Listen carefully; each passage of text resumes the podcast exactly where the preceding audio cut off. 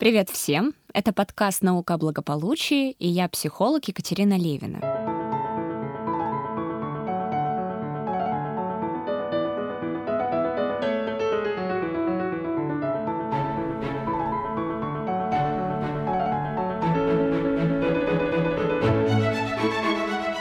Сегодня в рамках нашего подкаста мы разберем такую, мне кажется, очень важную и актуальную тему, а именно тему страха неудачи то, когда мы достаточно часто отказываемся от каких-то проектов, отказываемся от публичных выступлений, отказываемся от реализации каких-либо дел, отказываемся от возможности, например, попросить повышение и, соответственно, его получить, только потому, что мы боимся, что мы не справимся. Мы боимся, что нас отвергнут, каким-то образом обсмеют, подумают, что мы имеем каких-то кучу изъянов, что мы какие-то не такие. И мы принимаем решение вообще вообще ничего не делать. И тогда мы сдерживаем некую такую свою психическую энергию и направляем ее не во внешнее, на реализацию каких-либо дел, а на себя. И в этот момент мы начинаем чувствовать очень сильное чувство неудовлетворения собой. Мы чувствуем фрустрацию, мы чувствуем, что наши потребности не удовлетворяются, и как следствие чувствуем низкую самоэффективность. Ощущение всех этих чувств приводит к тому, что наша самооценка неизбежно падает. И, соответственно, это происходит такой некий чертов замкнутый цикл, когда мы, с одной стороны, очень чего-то хотим, затем мы из-за страха оплошать или страха совершить ошибку это не совершаем.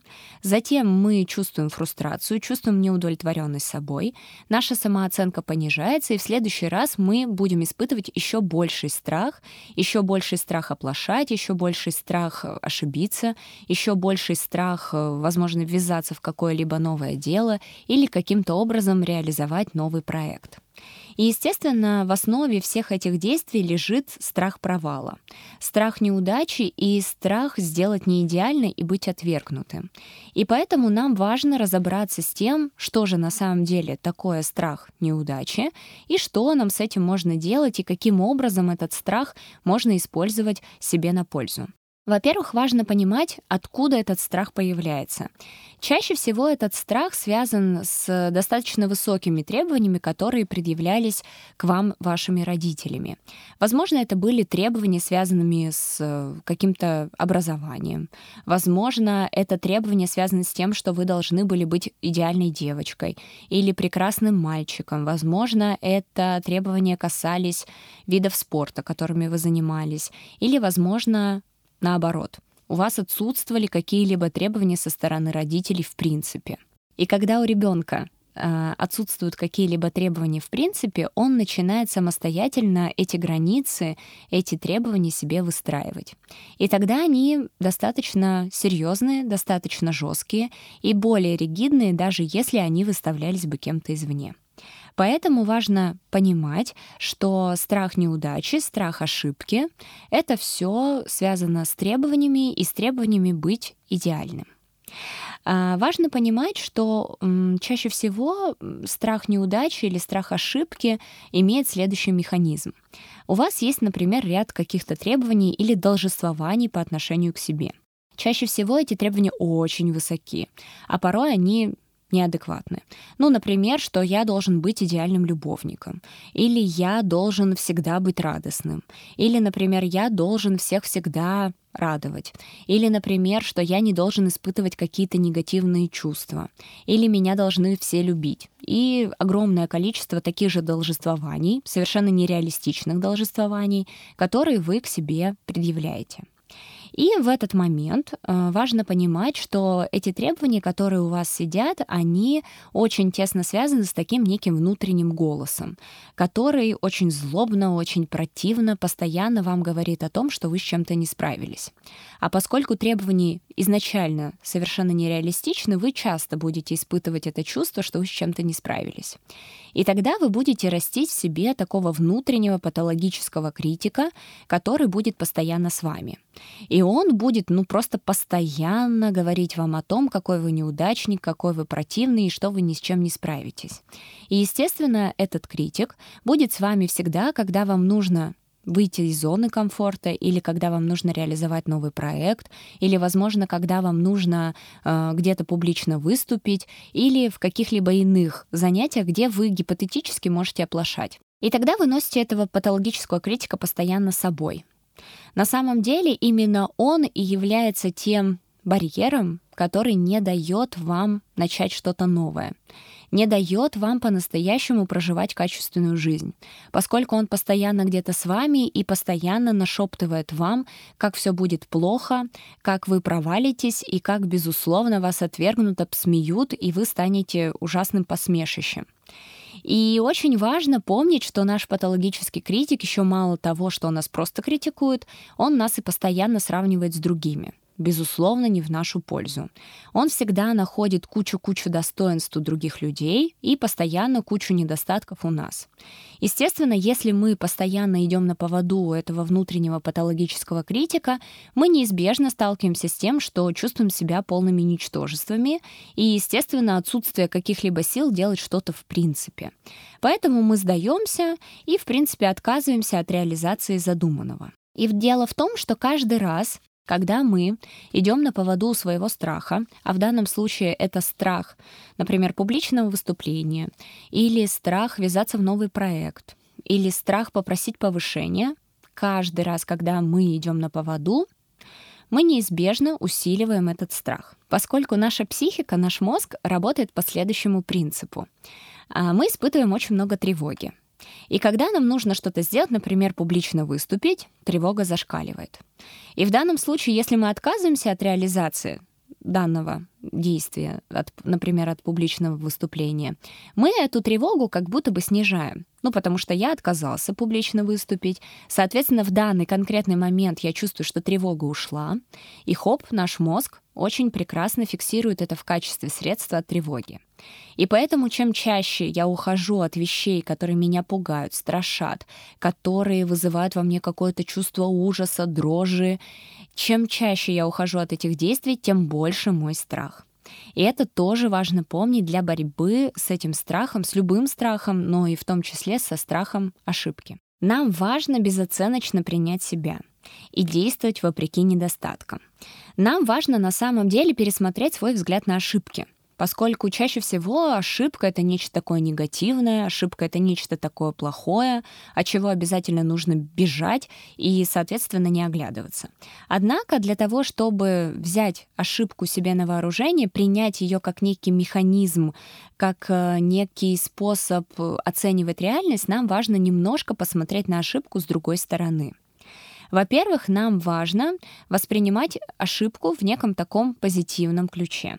А именно, ошибка — это как некий учитель, который, в принципе, помогает нам учиться. Ошибка — это некая обратная связь, которая помогает понять, что я сделал не так, и исправить это поведение. Ошибка — это некая информация, которая показывает, что работает, а что нет. Кроме того, ошибка позволяет понять, э, где я проседаю. То есть, если я воспринимаю ошибку только как провал, я начинаю, начи, начинаю заниматься самобичеванием. Я начинаю себя обвинять, начинаю думать, какая я ничтожная, начинаю еще больше культивировать свой страх. Но я как будто бы отвлекаюсь от самого важного, а именно от того, чтобы решать проблему. Поэтому, когда я встречаюсь с ошибкой, мне важно понимать ее функцию. А функция ошибки является показать мне, что что-то идет не так. И когда я понимаю, что что-то идет не так, я приобретаю понимание того, что мне необходимо сделать для того, чтобы решить возникшую проблему. Кроме того, страх ошибки полностью убивает какую-либо спонтанность. Я полностью перестаю выражать какое-то свое мнение. Я перестаю каким-то образом инициировать какие-то действия. Я перестаю, например, быть веселым, смешливым. Я перестаю э, быть свободным, быть спонтанным. И все это потому, что я боюсь, что в глазах других людей, возможно, я буду выглядеть глупо, возможно, я буду выглядеть некомпетентно, возможно, я скажу, что не нужно говорить говорить, и все подумают, какой я глупый, и так далее. И когда вот эта спонтанность в общении полностью умирает, от этого мне становится еще хуже. От этого моя самооценка становится еще ниже. И поэтому очень важно установить такую некую квоту на эти ошибки.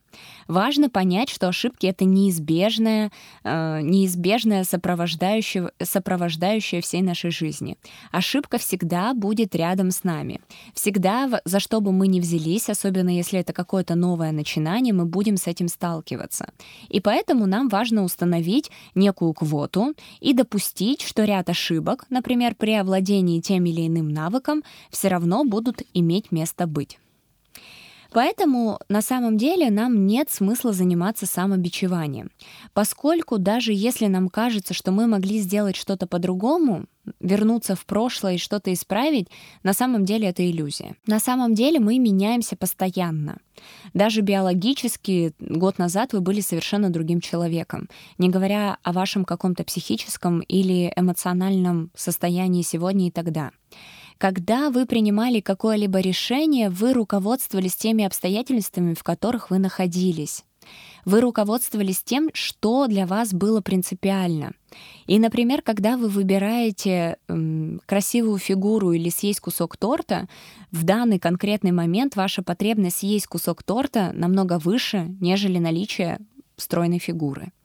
И поэтому нам важно постоянно об этом помнить. Мы не можем туда вернуться и в тех же самых обстоятельствах, будучи тем же человеком, которым мы были, что-то исправить или что-то сделать по-другому. Поэтому самобичевание совершенно не имеет никакого смысла. Нам важно переключаться с анализа каких-то прошлых событий на сейчас и задавать себе вопрос, что я сейчас могу сделать такого, чтобы Далее не совершить эту ошибку, не столкнуться с ним. И тогда я занимаюсь вместо того, чтобы возвращаться назад или возвращаться в будущее и постоянно строить ужасные прогнозы и бояться, и еще больше от этого закрываться, я должна переключиться на сегодня, поскольку у меня есть только сейчас.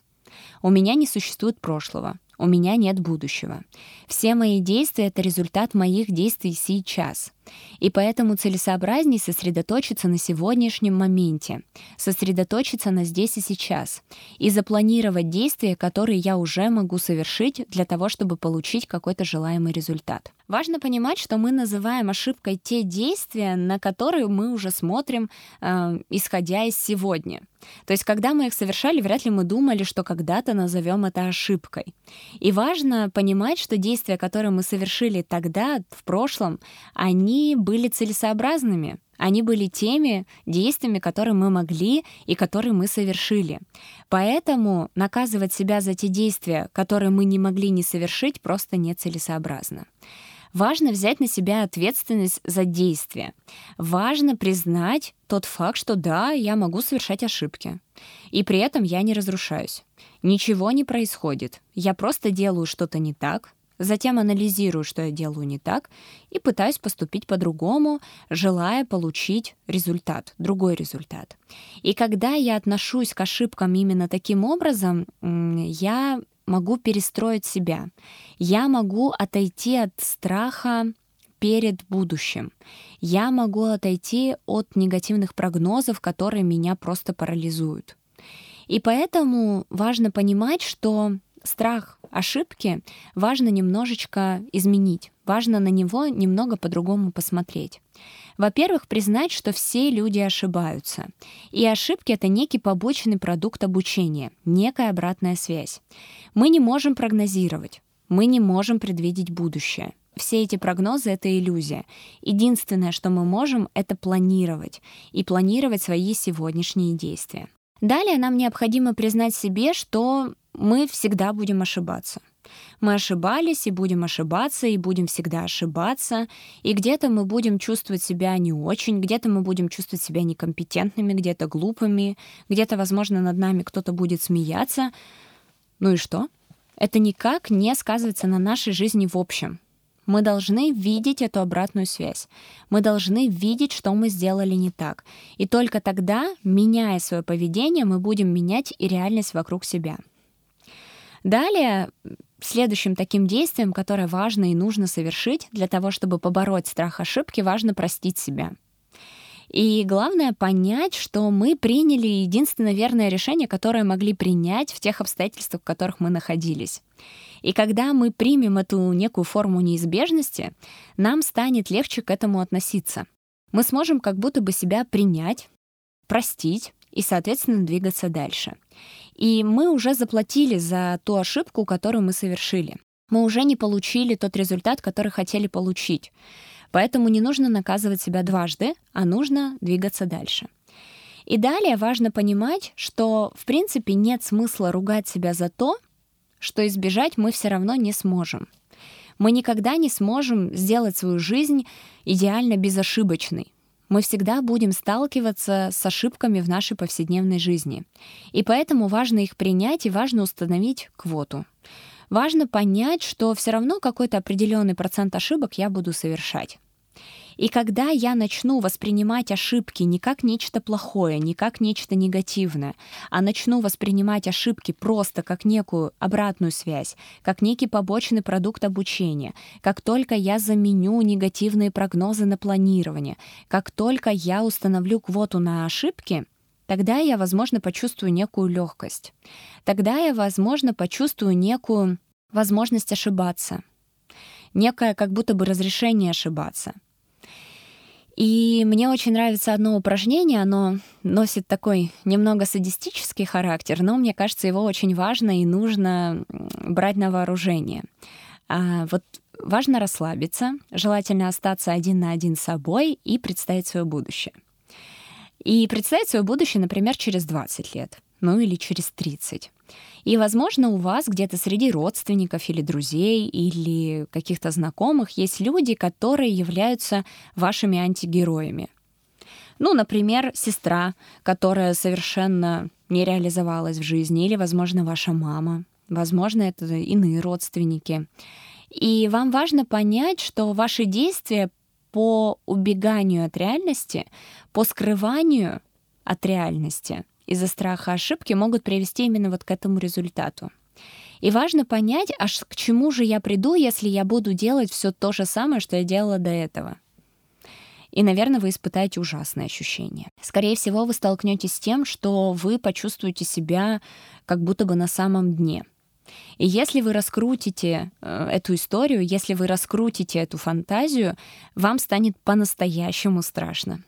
И, пожалуй, тот страх за свое будущее будет более страшным и более ужасным, нежели локальный страх ошибки. Поэтому я призываю, безусловно, вас воспользоваться этим упражнением, полностью его реализовать, посмотреть на результат и посмотреть, какой страх больше. И наша психика работает по принципу того, что выигрывает более сильные эмоции.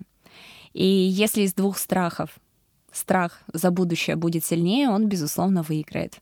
И, возможно, вам удастся лучше начать действовать и не так сильно избегать ошибок. Я надеюсь, что сегодняшний наш разговор был важен, приятен, был полезен для вас. Я желаю на самом деле, чтобы вы а, вернулись, возможно, к этой теме, проработали те пункты, о которых мы сегодня говорили. А, возможно, обратились к моему инстаграму, я там также, например, в текстовой форме пишу какие-то упражнения или пишу какие-то посты, которые также могут дополнить то, что я говорю в подкасте. Для меня очень важно, чтобы вы оставляли свои комментарии.